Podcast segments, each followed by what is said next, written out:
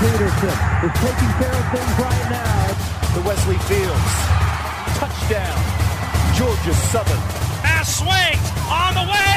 It's gone! It is well with my soul in Montgomery! Georgia Southern wins!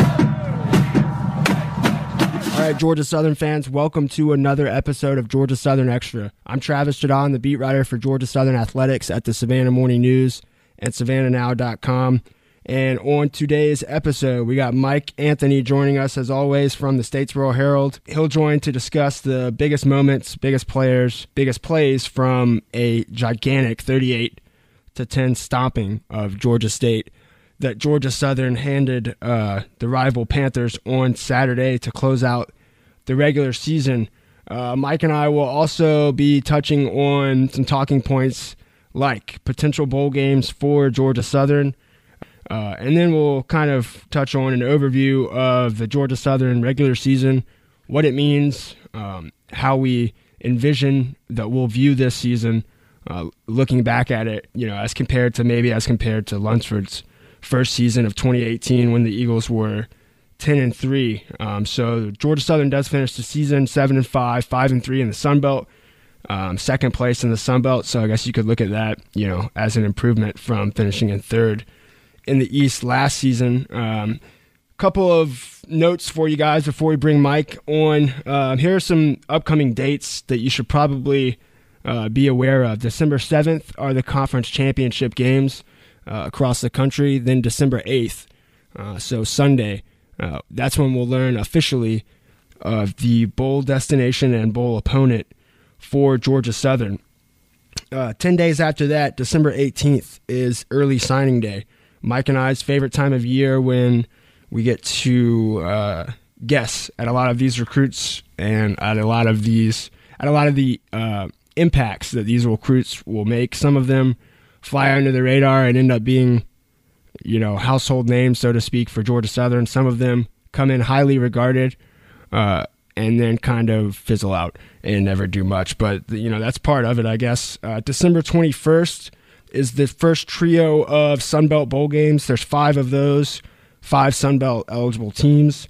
Uh, Cure Bowl on December 21st, 2.30 Eastern on CBS Sports Network. Camellia Bowl at 5.30 on the Mothership. Uh, and then the R+L Carriers New Orleans Bowl, which I uh, imagine will be App State, but if not App State, that'll be Louisiana. Um, that'll be at 9 Eastern Time on December 21st. December 31st is the Nova Home Loans Arizona Bowl at 4.30 Eastern on CBS Sports Network. And then January 6th is the Mobile, Alabama Bowl. It has a sponsor now. Uh, I can't think of it off the top of my head, but Linden Tree. Lending Tree. There you go. Hey, Mike. Good to have you. What's up? Just trying to help. Uh, so January 6th, 7.30, uh, Mobile, Alabama Bowl. So um, the Nova Home Loans Arizona Bowl and the Cure Bowl will be on CBS Sports Network. The other three on ESPN.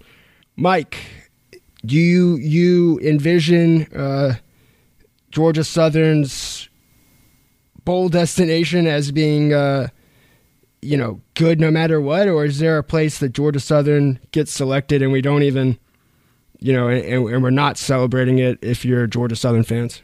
Well, I think that you know, obviously, uh, uh, Arizona's the outlier. There's a lot of diehard Georgia Southern fans that just don't have the means to to get out to Arizona, especially the time of year that it falls on. You know, everybody's used up all their vacation days for Thanksgiving and Christmas, and you're about to have to go back to work. I don't think uh, too many people have it in them to make what's got to be a plane plane trip. You can't really drive to Tucson and back.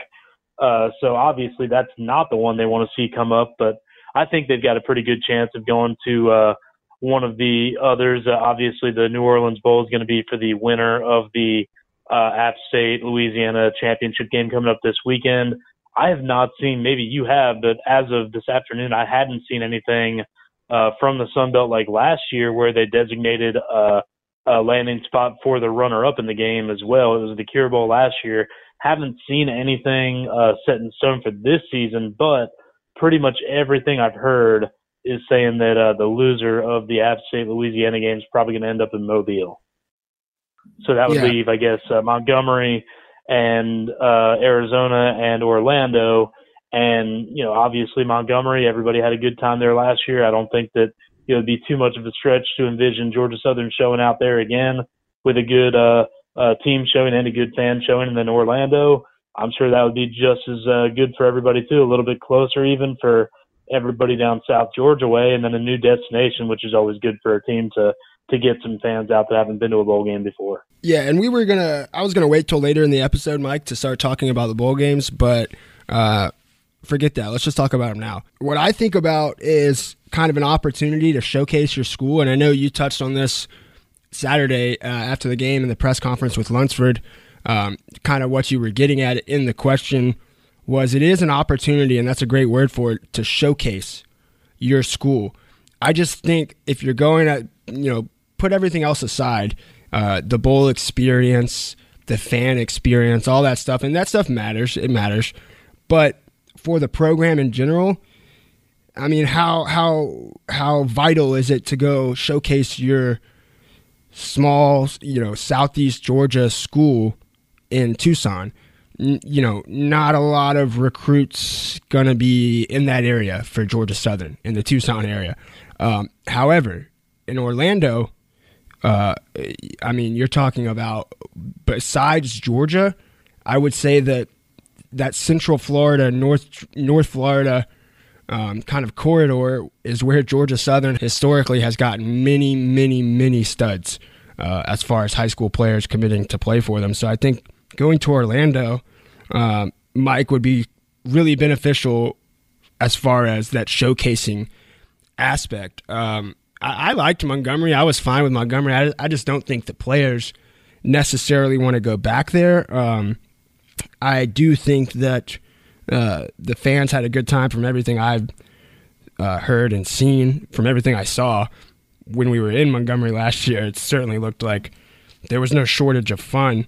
Um, but you know, I just think that Mike, and I'll let you touch on this. I, I, think it would be Orlando, that Cure Bowl spot, which is kind of starting to feel a little less likely than it did a week ago. Um, I, I, think that going to Orlando would allow them that opportunity uh, to showcase it. What say you? Well, I think that you know from what you said about uh, attracting eyes of you know middle school and high school players who might want to uh, uh, come to Georgia Southern someday. Yeah, you're absolutely right. Uh, it's closer to Georgia Southern's campus than any of these other bowls. As you said, Georgia Southern's got a, a very good track record of rating Northern and Middle Florida for uh, uh, talent that goes on to shine for the Eagles. So yeah, you know, it'd be nice to have Georgia Southern in their backyard, you know, making a name for themselves. But I, I think that aside from that, you know, the promotion of the school goes beyond just bringing in the next players, and they can they can accomplish that no matter where they go, even if it's all the way out in Arizona. Because uh, not only is it going to be guys like you and me covering the team for an extra uh, couple of weeks, able to get more stories out there, but you know when fans travel out there, uh, I don't know what you saw last year in uh, Montgomery. I know what I saw there. I know what I saw in Mobile uh, three years ago or four years ago. You know the the locals they kind of get to know you too, and you can create, you know, a lasting image, a, a lasting imprint, whether it's good or bad, of your team and its fans. And I, I can tell you right now, there's a bunch of people in Mobile from a few trips in the regular season to play South Alabama and that uh, uh, first ever bowl game for Georgia Southern back in 2015. They might not be diehard Georgia uh, uh, college football fans, but they know who Georgia Southern is. They like to see Georgia Southern come into town. It's a fun time. Maybe they gained a casual fan or two, and that's kind of what this is all about. Not only are you and I going to be writing about the team and getting it out there into the uh, public eye for another couple of weeks, but all these bowl committees they have their own public relations arm and they do a bunch of things during the week to promote both the teams and it's just a win-win for everybody. So no matter where Georgia Southern goes, I think they're going to put their best foot forward and a, a big part of that is how many fans have consistently made that trip not only for the game but for the festivities and the the day or two leading up to it. I think that that's really given Georgia Southern a uh, a bit of a mark, especially amongst the Sun Belt uh, affiliated bowls of you know Georgia Southern's a team that you wouldn't mind having come to your city and spend a few days. No, certainly not. And I know anyone owning uh, any bar and grills or any taverns or any hole in the walls, I, I know they wouldn't mind uh, Georgia Southern that fan base coming to their town for a day or two. And, and Mike, again, the, that weather last year at the Camellia Bowl, that kind of I think hurt some of the attendance too, and it was still an electric atmosphere. I, I don't think I'd have a problem going back there. Um, we would have to endure the uh, "God Bless America" random, you know, random playing of "God Bless America" over the loudspeaker again in the most crucial moments of the game. Yeah, yeah, that was. I don't think you can. I don't think you're allowed to call "God Bless America" a buzzkill, but it was. Uh, it could have been timed a little better. Yeah, yeah, that's a that's a politically correct way of putting it. Well, well put, Mike. Um, let's talk about uh, let's talk about Georgia State, Mike. You want to?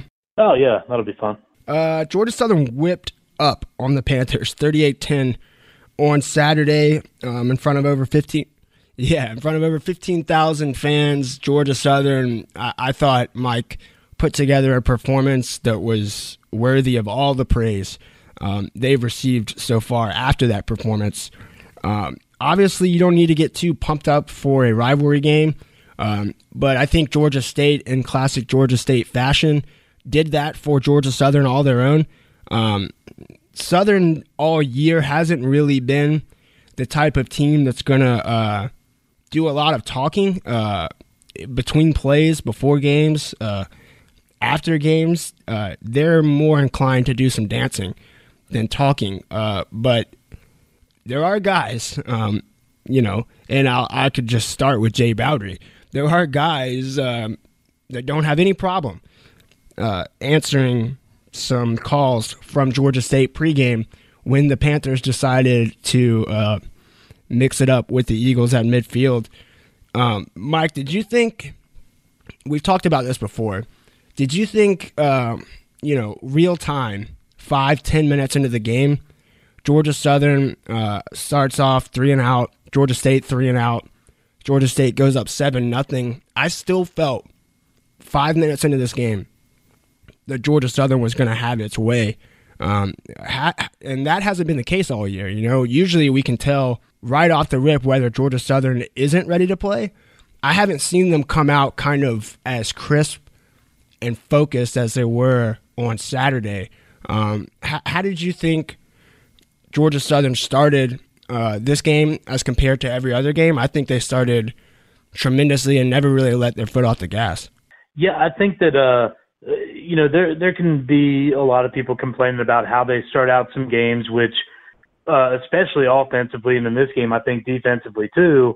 They kind of approach it like a like a title fight that they expected to go 15 rounds, which often means that you just walk out to the center of the ring and you're not throwing haymakers. You're just kind of putting an arm out there. You're dancing around. You're trying to see what they plan on doing. And, you know, to Georgia Southern's detriment, that meant that once again they started off a little slow offensively. Uh, a couple of dives up the middle that I know a lot of people get tired of seeing early in games, but they're trying to see how Georgia's uh, Georgia State was reacting to it.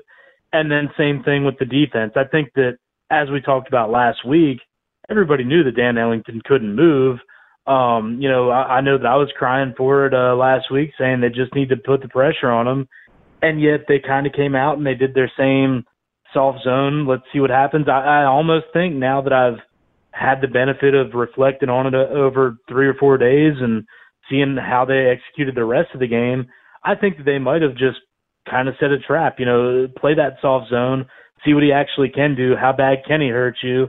And once they saw how they drove down the field there to get that opening score to go up on Southern. After that, they applied that pressure, and like you said, once they flipped that switch, both offensively and defensively, I didn't. I never got the feeling that Georgia State was going to find the extra gear necessary to get back into that game.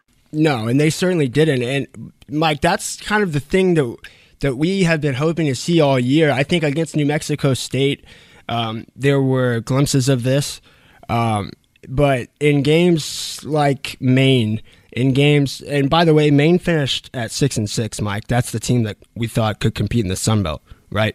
Uh, yeah, they uh, they struggled a little bit. Yeah, so let's put that to bed finally. Uh, six and six, Maine finished at. Uh, games against Maine, Coastal Carolina, um, Georgia Southern won, but uh, we weren't too thrilled with how they played, right? And there were two ways to look at it. I've always said uh, good football teams find ways to win games where they play when they play C plus, when they play B minus. You're not going to come out and play A minus, A plus football every week. In fact, you're probably only going to do that two or three times all season if you're lucky. You got to hope that those games come at the right time. Um, you know, I think of Coastal Carolina, Mike, and South Alabama for sure, and even Maine, really. Um, Georgia Southern found ways to win football games where they didn't play great, but this was a complete performance uh, on both sides of the ball. Scott Sloan uh, was sending pressure. It felt like every down, but it wasn't. Uh, you know, it wasn't like all out pressure uh, like we saw at points in the Troy game, uh, like we saw at points in the Arkansas State game. Um, this was sending up, picking his spots. He was getting pressure without sending everybody. Right, and it and it wasn't vanilla.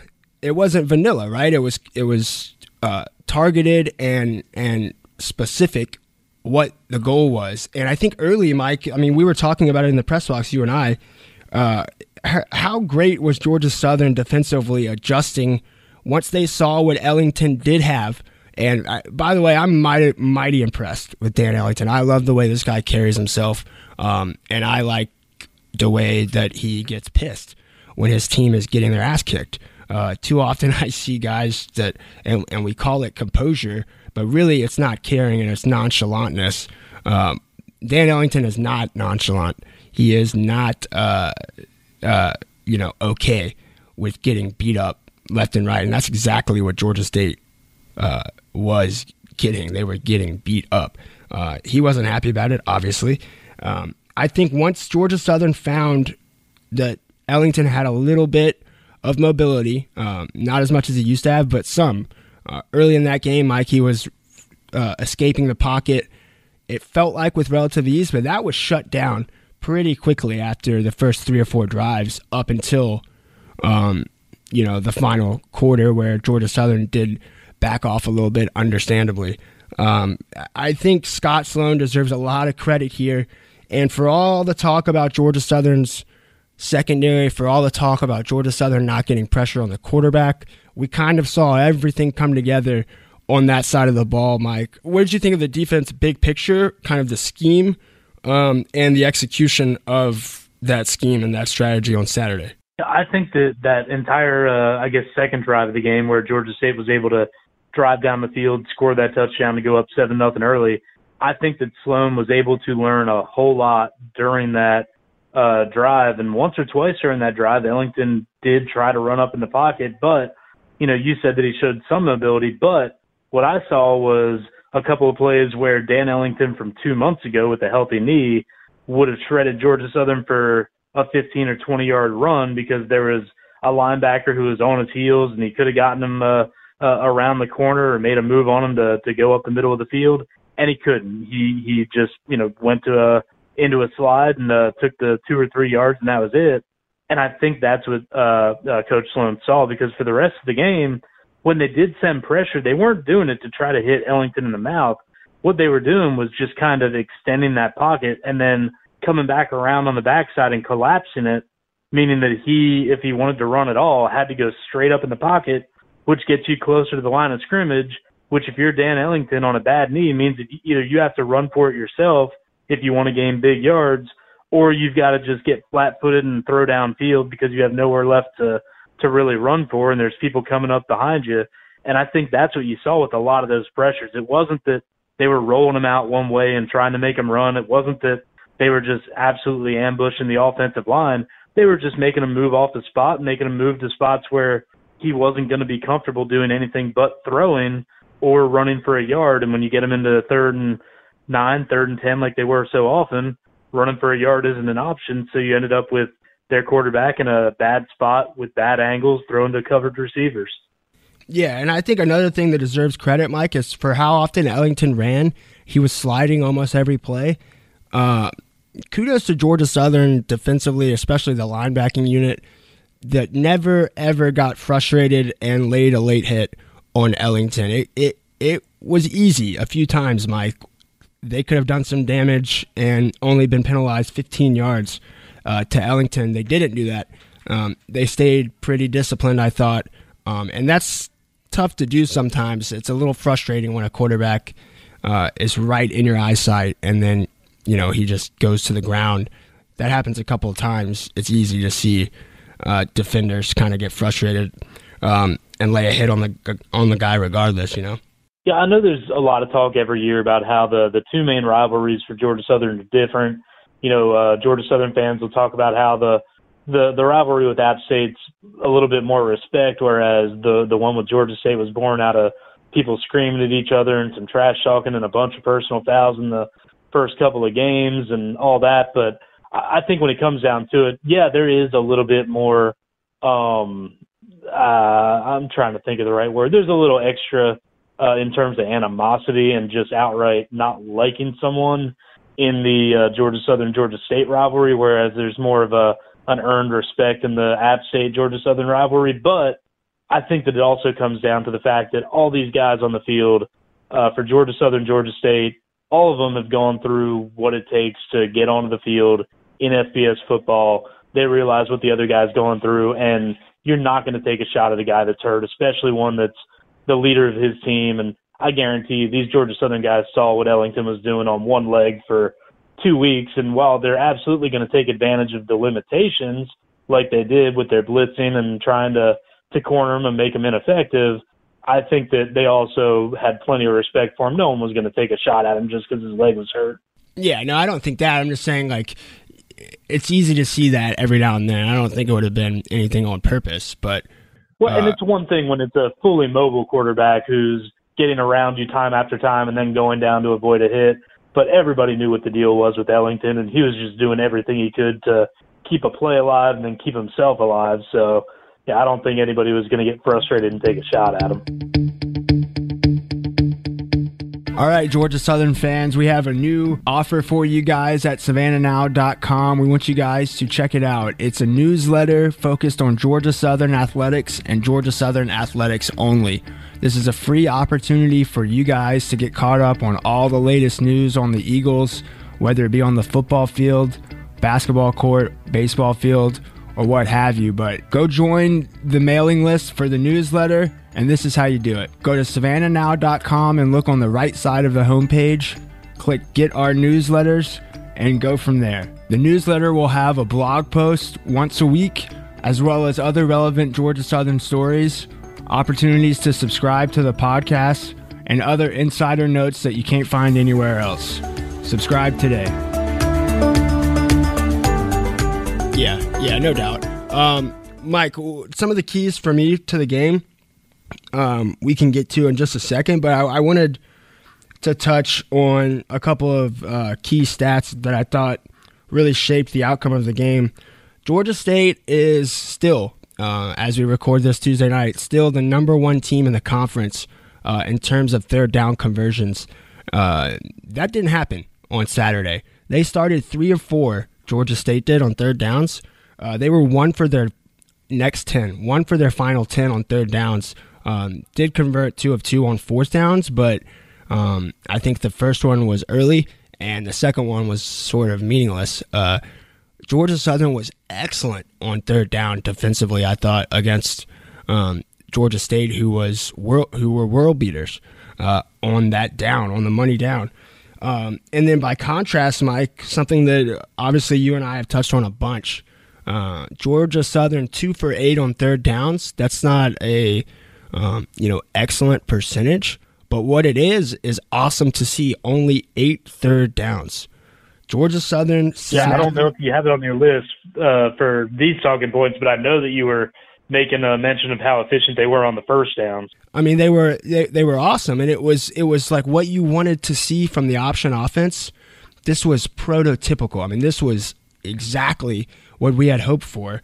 Um, two for eight. If you're only having eight third downs, uh, and you snap you snap the ball 57 times offensively, and you only are faced with eight third downs, that's a okay. Now Georgia Southern was 0 for 3 on third downs that were nine plus yards, but they're almost always going to be pretty bad for you know when you're talking about over nine yards on third down. Uh, I, I thought what I've always liked to see from this offense is to have the ability to gain first downs on first down and they did that uh, seven times on Saturday. Seven first downs came on first down. Uh, when you don't have to worry about uh, third and long or third down at all, it becomes much easier to put together those 8, 9, 10, 11, 12 play scoring drives. And that's exactly what Georgia Southern did. When they arrived in the red zone, Mike, they were perfect again. They were four, four for four scoring in the red zone. Um, T Bass with his 51st career field goal that puts him alone in second place all time in Georgia Southern history. I don't think he's catching Adrian Mora's 57. Uh, if so, then he will be the MVP of all bowl games, not just the bowl game that Georgia Southern plays in. Um, but yeah, Mike, I, I thought Saturday's probably still going too. Yeah, he took out. Yeah, I thought Ty, uh, Bass took took out some frustration on that. That was up, or else some Field of Dreams kids would be in peril. and we, yeah, we hate to see that. It's all for the kids. Um, Mike, how good was Georgia Southern's best player? Were Georgia Southern's best players on Saturday? That was my kind of lead for my game story. Was that in one of the biggest games of the season, whether you like it or not, this was a gigantic game for, for Georgia Southern. Uh, the best players played their best, and that was awesome to see. Shai Werts, uh, I am so excited to see this guy play next season, Mike. Uh, Werts is really coming along. Um, I think he's now up to 226 consecutive passes without uh, being picked off. He was seven for 10 on Saturday, Mike. One of those included a DA big play drop, um, which are rare. Uh, that same play they hit on last year against Georgia State was there again. Uh, Werts had him. I thought it was a pretty good throw. Underthrew him maybe a little bit, but it hit. Oh, it hit him right in the hands. Hit Da big play right in the hands. So, but we're gonna let that one. Much like Bass's field goal, uh, if that one would have been caught, Da could still be running right now. Yeah, for sure. And that to me, Mike, uh, Werts's ability to kind of throw all these different sorts of passes um, early on in the game, there was a, a, crossing route to Khaleb Hood that was put just perfectly. I mean, placed perfectly on Hood's numbers, uh, right in between, uh, you know, the shoulder pads. It was a great throw, I thought. Um, so, but one of the incompletions for Werts uh, was the DA big play drop. Another one was one that was slightly overthrown to Murray, but it was a good throw. Put it in the only place he could, I thought. Um, and then uh, another one was uh, a fairly poor throw. But seven of ten for Werts, Mike, and he just keeps chugging along. Right, uh, led this led Georgia Southern to their first um, touchdown to make it seven seven with that patented Werts leap at the goal line. Uh, I also love that. Um, and then Mike J.D. King was so good for Georgia Southern on Saturday. The numbers kind of bear it out, but I, I thought three touchdowns for J.D. King. Uh, that's awesome, but really 16 carries for 107 yards. It could have been a it could have been a lot worse, honestly, if Georgia Southern didn't make this thing so lopsided. Uh, 16 carries, 107 yards, three touchdowns for an average of 6.7 yards. Kennedy 11 carries for 78 yards and a score. Werts 15 carries for 55 yards and a score. That's the kind of thing that Georgia Southern uh, should always be able to do is to be able to have three guys with, um, you know, 10 to 15 carries each, uh, rattle off big yardage, uh, or not big yardage. I mean, I think dependable yardage. Uh, we saw Kennedy in the Wildcat uh, early on in the game. That was a pretty big play. I think that was third down. That was a big play. Uh, but Mike, really, I, I thought, what part of Georgia Southern? What part of their team, what unit didn't perform excellent on Saturday? Can you think of anything? Uh, I, I mean, the offensive line was brilliant. Uh, the defensive line without injured Raymond Johnson was was excellent. I thought uh, the linebackers were everywhere tackling. Donald Rutledge uh, played his second consecutive really good game. I thought um, everyone played well, Mike, and, and you know for all the games where where certain aspects just didn't show up for Georgia Southern, boy, this was not that, was it? I mean, this was awesome to watch, and it was nearly flawless. Yeah, so many times in the post game press conferences, we'll talk to you know one of the stars of the game, and they'll say how you know the uh, uh, they're all a team and how when the offense doesn't play well, play well, the defense has to pick them up, or vice versa. But you're right, no one had to pick anybody up. It's what you know Lunsford talked about sometimes this year, and a lot of coaches talk about complementary football. It was just a snowball effect. One one facet of the team did well, and that led right into the next and into the next. And you know, by the middle of the third quarter, it was just uh, no hope really for Georgia State. And I will say that I, I think the most, the single most impressive thing of the entire uh, entire game was the way that they ended the first half and started the second. You know, you got down seven nothing early, they came back, tied it right away. They built it back out to a 17-7 lead. Made I know you commented on seemed a little conservative for both teams at the end of the first half, but Georgia Southern did so knowing they'd get the ball back. And so many times this year, they've come out at halftime and kind of gone back into first quarter mode where they kind of feel you out, see what's going different. But this time, to me at least, they just went straight on the attack. They tore right down the field, one of their best drives, I think, the entire season in terms of blocking, play calling, execution, uh, vision, running, all that. They go right down and make it 24 7. And at that point, there was still way too much time to, to just kick back and wait for the win. But at that point, you really got the feeling that there was no way that Georgia Southern was going to lose that game. Yeah, no doubt. I think, yeah, when they come out, I think it was a five play, two and a half minute drive. Uh, that that sort of iced it for for me, and, and you saw once again, Mike, when when they wanted to put the game away, the ball pretty much stayed in the hands of Shai Werts, Wesley Kennedy, J.D. King, um, and th- there's your recipe right there. That's your recipe for winning if you're Georgia Southern. They forced Georgia State into four three and outs, uh, and many of those came in the middle quarters in the second and third quarter. In fact, uh, Georgia State had three consecutive three and outs uh, the last two drives of the second quarter, um, and then the first drive of the third quarter. Then on their second drive of the third quarter, Georgia State uh, turns the ball over on four downs. Um, so four drives, Mike, 13 plays for Georgia State uh, and they gain a whopping total of 21 yards. That'll do. Yeah, that'll do just fine. Uh, and that was, I think that was Lane Ecton on fourth down, by the way, that stopped uh, Georgia State. A really questionable play call from Georgia State. Uh, Georgia Southern had nine men in the box on that third and one, and they ran up the middle. Obviously, that did not go well. I want to let you guys listen to. I thought this was awesome, Mike. Uh, Shawn Elliott, um, after the game, the head coach for Georgia State, was asked uh, basically for his synopsis of the game. Uh, he was not very PJ Fleck about it. In other words, he was honest about it. Um, in anti PJ Fleck fashion, Shawn Elliott laid it out about as cut and dry as you can get. Here's what the Georgia State coach had to say about his team's performance in Paulson Stadium on Saturday. You know, it just wasn't a good night uh, in all three phases of us. But uh, you know, you learn from these things. You learn from the struggles. You learn from from some of these mishaps. And you know, we're, we're playing with a gutsy group of guys. You know, some of those guys out there that you know they shouldn't even be out there playing, and, and they will themselves to go out there and, and, and try to give us a win. So uh, so I'm very very proud of them. Not very proud of the the uh, the outcome, of course, but uh, like I said, we'll learn from these struggles and we'll push forward to be better. All right, there you go. You hear Shawn Elliott basically say they got their butts kicked up and down the field. Uh, that's accurate, coach. I'm with you on that. I think that is about as true as it gets. Uh, Mike, unless you are uh, inclined to add anything else to Georgia State, I wanted to touch on the season as a whole um, and kind of how we'll view it, unless you want to hit on anything else from Georgia State. Nah, I think we covered it all. Uh, Georgia State just wasn't nearly good enough, especially without their quarterback.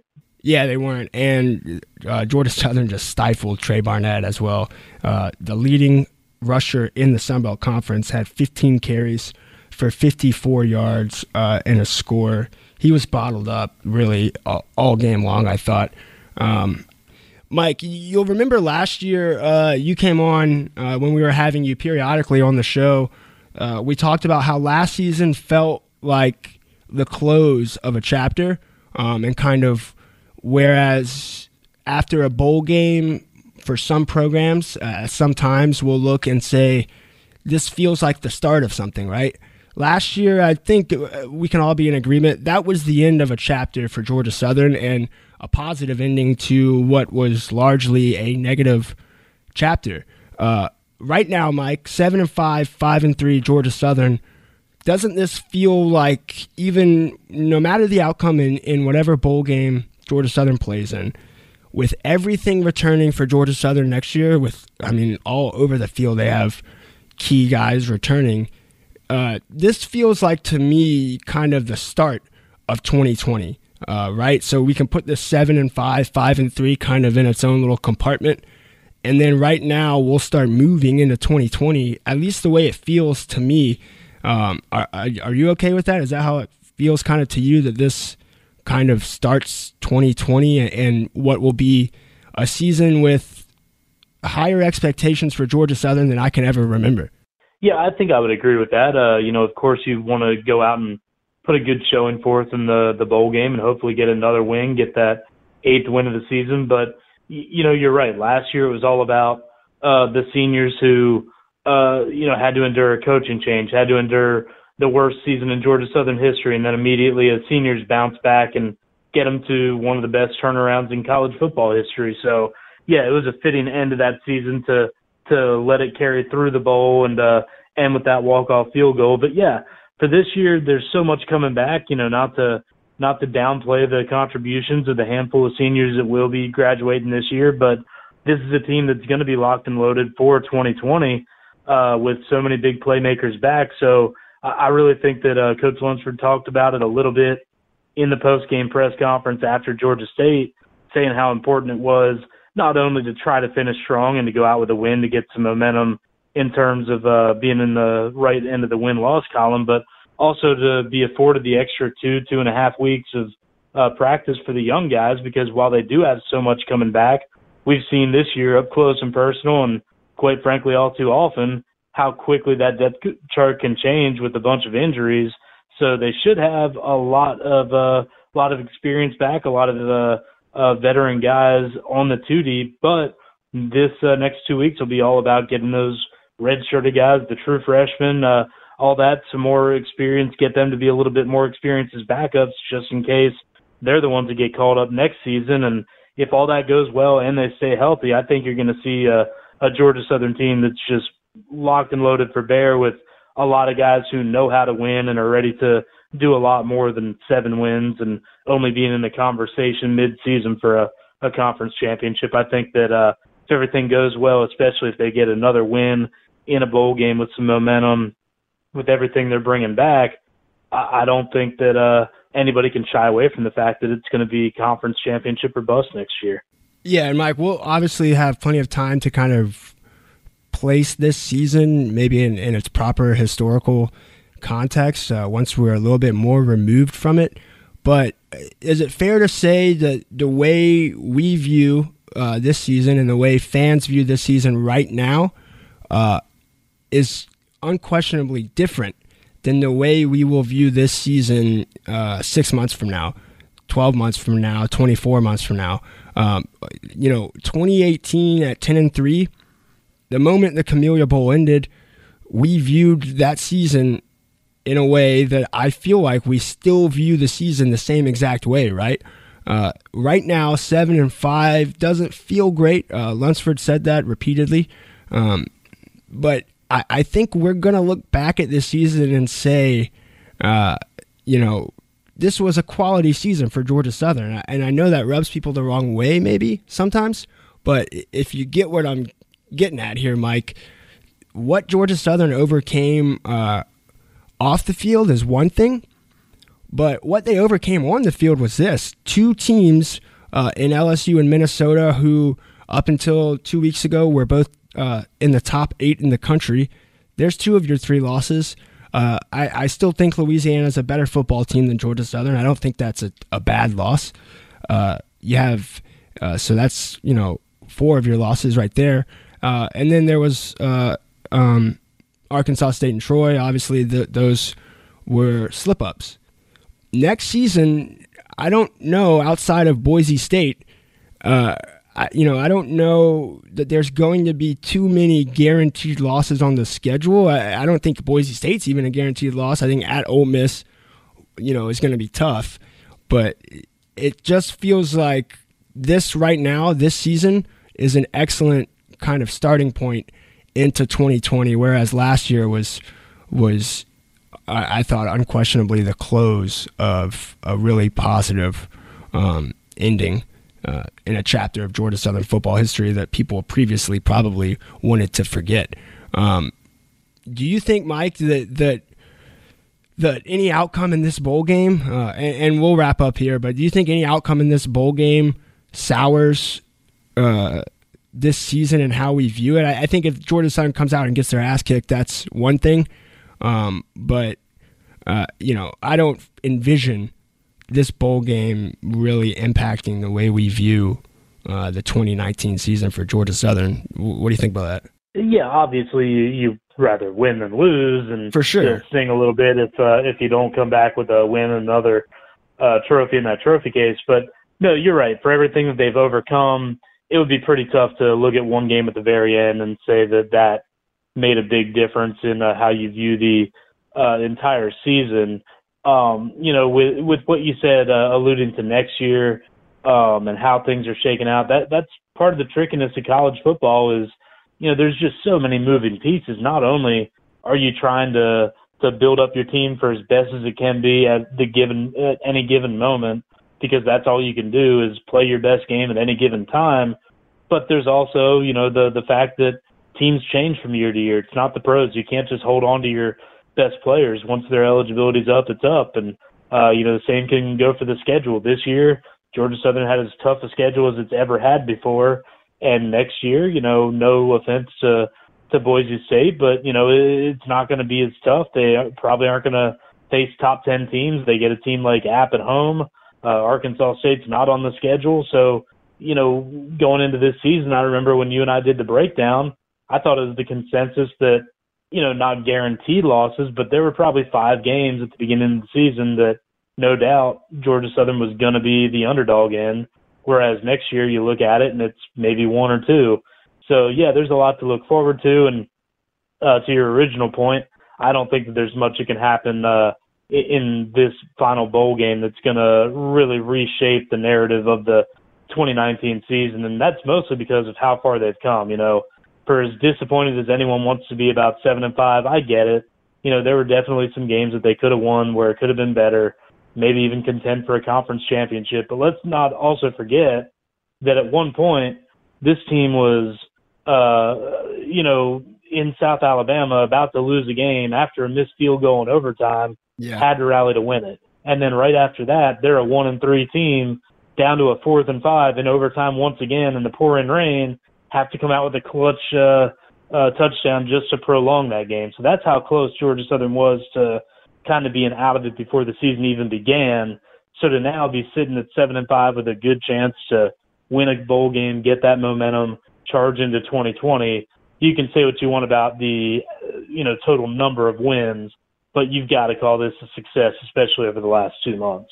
Yeah, unquestionably. And what Lunsford and the coaching staff have been able to do, uh, I don't think it's an overstatement to say that they have literally glued this thing uh, together and kind of pieced it together week by week. Uh, they're recruiting right now. The coaching staff is. They'll get ready for a bowl game, um, likely coming December 21st or December 31st. Uh, and then after that, nobody in the world deserves a vacation more uh, than this Georgia Southern coaching staff.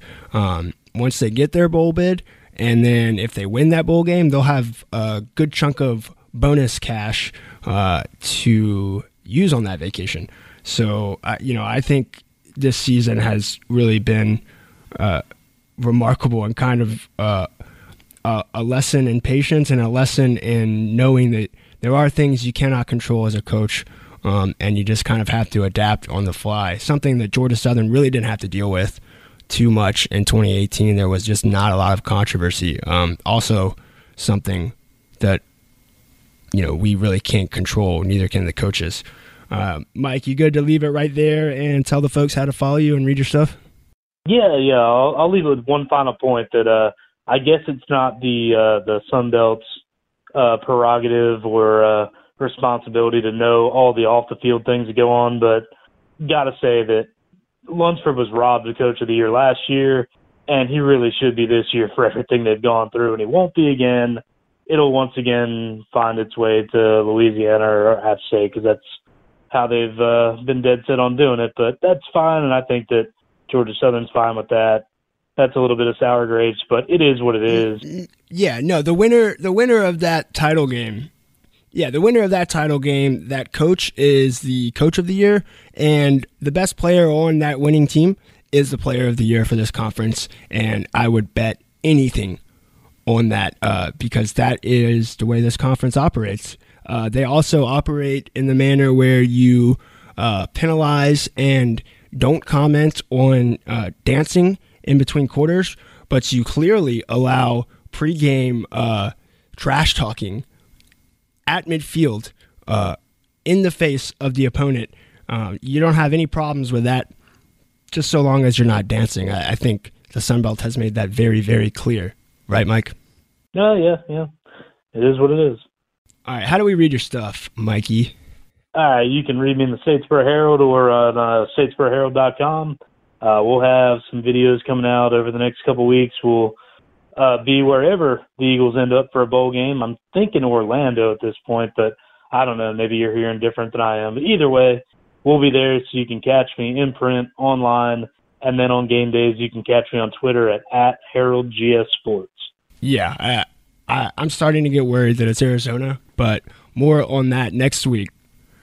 I hope not, Mike. I hope not. Um, find all of our stuff on Georgia Southern at savannahnow.com slash sports. You can follow me on Twitter at Jaudon Sports SMN. Uh, that's where you can tweet angry tweets at me.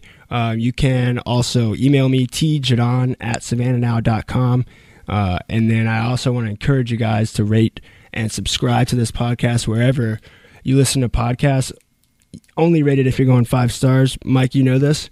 Um, I I kind of want to yeah I kind of want to give you guys a, a, quick rundown of what we'll have though next week. Uh, so this week this will be the only episode. Next week we will have um, a reaction early in the week to Georgia Southern's bowl announcement on Sunday, December eighth. Don't quite know what day we'll have that, but look for uh, Georgia Southern extra episode early in the week uh, to kind of get you guys prepared for that. Uh, and then later in the week, we will have our first kind of installment of looking at the opponent and hopefully have the opponent beat writer on um, and all that jazz. The following week, we will have all of the coverage you need for early signing day.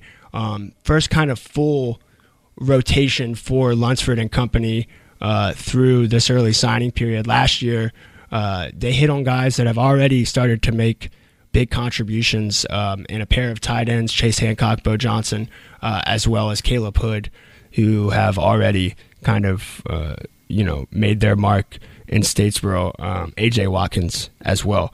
So, uh, lots coming up for you guys. Uh, football season not over yet. Georgia Southern looking to cap uh, a trying season with a two game winning streak. Uh, until then, we'll see you guys next week, and thank you guys for.